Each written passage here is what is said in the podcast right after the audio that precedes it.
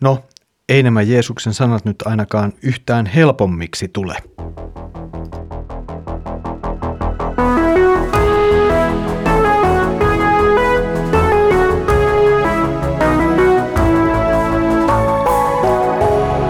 Kirjoitusten pauloissa.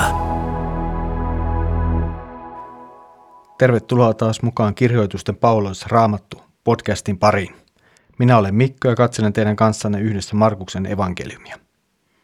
Sitten edellisen nauhoituksen olemme saaneet tehtyä sellaisen pienen hankinnan. Nimittäin hankimme mikrofonin käyttöön, jotta saisimme parannettua himenen äänenlaatua.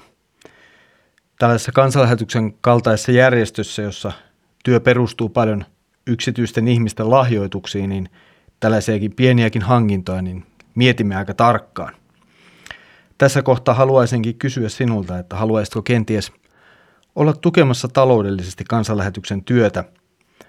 Tarkempia tietoja taloudellisesta tukemista voit katsoa esimerkiksi kansanlähetyksen kotisivuilta kansanlähetys.fi tai kysymällä meiltä suoraan sähköpostitse kirjoitusten pauloissa at tai sitten avaimia.net verkkosivuilta ja sieltä palautelomakkeen kautta saat myös meihin yhteyden. Mutta mennään nyt ihan varsinaiseen aiheeseen. Ihan siihen, mitä olemme varsinaisesti tutkimassa, eli Markuksen evankeliumia. Edellisellä kerralla saimme yhdessä tutustua Jeesuksen omaan selitykseen kylveä vertauksesta. Tänään luettavissa jakeissa Jeesus jatkaa tavallaan samasta teemasta, mutta hivenen erilaisin sanoin. Luemme nyt Markuksen evankeliumin neljännen luvun jakeet 21-25. Jeesus sanoi, ei kai lamppua sitä varten tuoda huoneeseen, että se pantaisiin vakan alle tai vuoteen alle. Lampun jalkaanhan se pannaan. Kaikki kätketty on olemassa vain ilmi tuotavaksi, salassa oleva vain siksi, että se tulisi julki. Jos jollakin teistä on korvat, hän kuulkoon. Ja hän lisäsi, Huomatkaa, mitä kuulette. Niin kuin te mittaatte, niin tullaan teille mittaamaan. Vielä sen ylikin. Jolla on, sille annetaan, mutta jolla ei ole, siltä otetaan pois sekin, mitä hänellä on. Jeesuksen nuo ensimmäiset sanat ovat jotenkin täydellinen itsestäänselvyys. Jokainen vastaa Jeesuksen kysymykseen, että ei tietenkään. Lamppu laitetaan palaamaan sille kuuluvaan paikkaan valaisemaan huonetta. Puhumattakaan siitä, että lampun, jossa palaa tuli laittaminen sängyn alle, ei varmaankaan ole kovin järkevä tai viisas temppu. Siitä nimittäin saattaisi seurata vähän turhan lämpöiset yöunet, kun vuodes syttyisi palamaan. Eli siis joku asia, josta Jeesus nyt puhuu, on tarkoitettu tuotavaksi näkyviin. Se on tarkoitettu paljastettavaksi – kaikille selkeäksi. Jeesus puhuu tässä nyt itsestään ja Jumalan valtakunnan tulemisesta. Jumalan valtakunnan tulemista ei voi kätkeä. Se on tarkoitettu tulemaan esiin. Jeesuksen puhuessa Jumalan valtakunta oli kyllä murtautumassa esiin, mutta se oli vielä osittain salattua. Jumalan valtakunta murtautuu täydellisesti esiin vasta sen jälkeen, kun Jeesus on kuollut ylösnoussut ja korotettu takaisin kirkkauteen. Näin myös vanha aika, vanha liitto tuodaan lopulliseen päättymykseen. Näiden lisäksi lopullisessa Jumalan valtakunnan täydellisessä tulemisessa myös saatanan valta päättyy ihan kertakaikkisesti ja lopullisesti. Jeesuksen puhuessa tämä oli vasta tapahtumassa. Jumalan valtakunta oli kyllä altanut jo murtautua – mutta sen täydellinen tuleminen, sen täydellinen murtautuminen vielä odottaa aikaansa. Nyt on aika julistaa ja tehdä tiettäväksi, että Jeesuksessa tuo Jumalan valtakunta on tuotu meitä lähelle. Ihmisiä kutsutaan ottamaan se vastaan ja ymmärtämään se. Jeesus puhuu tässä jälleen kerran kuulevista korvista. Se on sekä tuomio että kutsu kuulemaan. Vanhan testamentin profeetat valittavat, että kansa ei ole uskollinen Jumalalle – Tätä samaa julistusta myös Jeesus jatkaa. Samalla hän myös kutsuu kuulemaan, kutsuu kääntymään, kutsuu uskomaan evankeliumin. Jakson lopussa Jeesus puhuu vastuusta. Hän viittaa Jumalan kansan vastuuseen.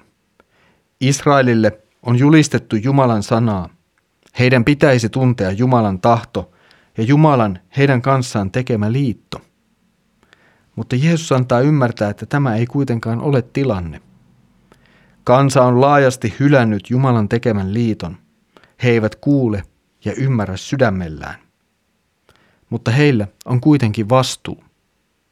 Koska heille on annettu Jumalan ilmoitus, niin heidän tulee tuntea Jumalan tahto.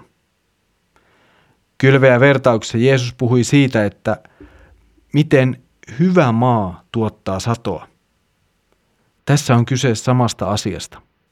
Jumalan sanan kuulut kansa tuottaa hyvää hedelmää seuratessaan Jumalan tahtoa. Toisaalta sitten ne, jotka eivät näin tee, heidän tilansa on hyvin vakava. Kaikista siunauksista huolimatta he kääntävät selkänsä Jumalalle ja näin myös menettävät sen siunauksen, joka on Jumalan sanan kuulemisessa. Jumalan ilmoitus on siis annettu. Jumalan valtakunnan tuleminen on julistettu. Nyt Israelin kansalla on vastuu ymmärtää tämä. Heillä on edessään vapautus, mutta tuntevatko he sen?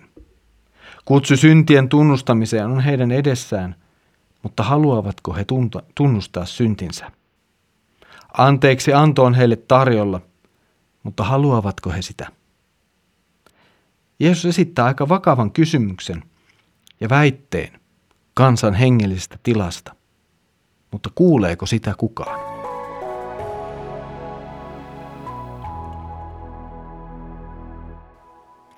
Israelin kansa oli saanut paljon Jumalalta. Jumala oli ilmoittanut itsensä heille ja tämä piti sisällään myös vastuun. Mutta kuinka paljon enemmän me olemmekaan saaneet? Meillä on edessämme koko Jumalan pelastushistoria jo tavallaan toteutuneena. Meille on julistettu siitä, miten Jeesus on kuollut, jotta meillä olisi syntiemme anteeksi antamus. Meille on julistettu Jeesuksen todellista ylösnousemusta, kuoleman, synnin ja perkeleen voittamista – ja iankaikkisen elämän ovien avautumista kaikille Jeesukseen uskoville. Tämän kaiken me olemme saaneet kuulla. Näin Jumala on meitä armahtanut. Nyt siis se vakava kysymys on, mitä me teemme tällä asialla? Meille on julistettu evankeliumi, meille on opetettu Jumalan sanaa. Mitä me teemme sille? Oikeastaan meillä on olemassa vain kaksi vaihtoehtoa. Voimme olla niitä, jotka kuulevat, mutta eivät kuitenkaan kuule, näkevät, mutta eivät kuitenkaan näe. Voimme siis olla niitä, jotka ovat paatuneet, jotka käytännössä hylkäävät Jumalan sanan, vaikka muodollisesti ehkä eläisivätkin sen piirissä. Onneksi on olemassa myös toinen vaihtoehto. Se on todellinen Jumalan sanan kuuleminen. Se on Jumalan sanan ymmärtäminen ja siitä seuraava usko. Ja lopulta tämä on ainoa oikea vastaus Jeesuksen sanoihin, hänen tekoihinsa, hänen kuolemaansa ja ylösnousemuksensa. Hänelle, joka tämän uskoo, Jumala antaa enemmän kuin voimme koskaan kuvitellakaan. Uskovalle lahjoitetaan syntien anteeksi antemus ja iankaikkinen elämä. Ja tämä ja tämä ei olekaan mikään ihan pieni asia.